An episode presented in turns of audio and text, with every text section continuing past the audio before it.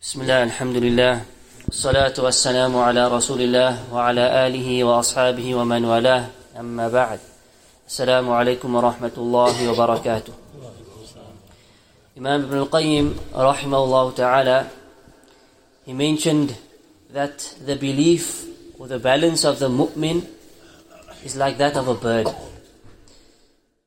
and he says that the head of the bird is love love for Allah subhanahu wa ta'ala. And this is the core. This is the foundation. If there's no love for Allah and for His Messenger and for Islam, then there's no deen. There's no iman. And the bird has two wings that keeps it afloat. It keeps it up. Keeps the bird healthy and strong. These wings are Al-Raja' and Al-Khawf is hope and fear. So Surah Al-Fatiha we find instills this balance into the believer if he understands it correctly. When the believer recites Alhamdulillahi Rabbil Alameen that all praise and thanks is due to Allah Rabbil Alameen the Lord of all that exists. He understands who the Rabb is.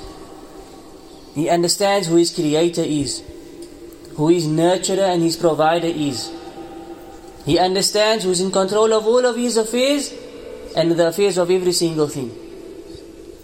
If he knows the Rabb, he will love Allah. That verse instills love into the heart of the believer.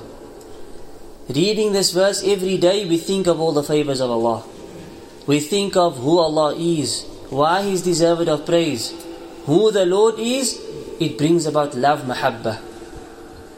And this is the core of the believer. And then he recites Ar-Rahman Ar-Rahim about the perfect mercies of Allah. About how Allah has mercy to His slaves, especially the believers. A special mercy to the believers of Iman. This brings about hope. That the person who reads Ar-Rahman Ar-Rahim, he will always have hope in the mercy of Allah.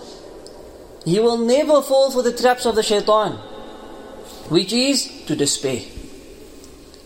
Shaitan comes to us when we commit sin. Well, before we commit sin, he's there. And when we fall into the traps and we fall into sin, he comes with the next trap. The next step is who are you to ask for forgiveness? Do you think Allah is going to forgive you? What audacity do you have to ask Allah for forgiveness? You've done this, you've done that. Years and years of this, years and years of sin. Do you think Allah will forgive you? You should be too shy to ask Allah to forgive you. But the believer is believing in Ar-Rahman Ar-Rahim. So he doesn't fall for that. He knows the mercy of Allah is even greater. It's far greater than all of his sins. So he never loses hope. But too much hope is also a bad thing. Because those who are too hopeful, you will find they commit sin and they say Allah is Ghafoor Rahim. You will find their family is indulging in sin upon sin. He's young. Allah is Ghafoor Rahim. Allah is the most merciful. He's always forgiving. We'll change. He will change. No stress. Then we read Maliki Yawmiddin.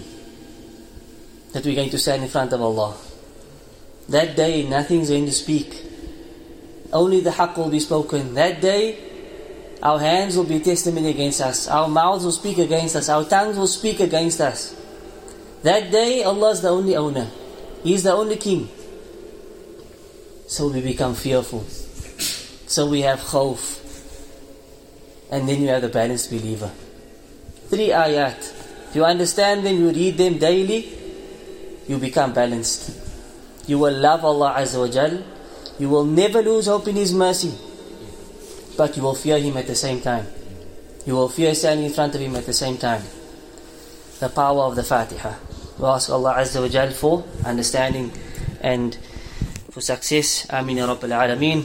وصلى الله على نبينا محمد وعلى آله وصحبه أجمعين السلام عليكم ورحمة الله وبركاته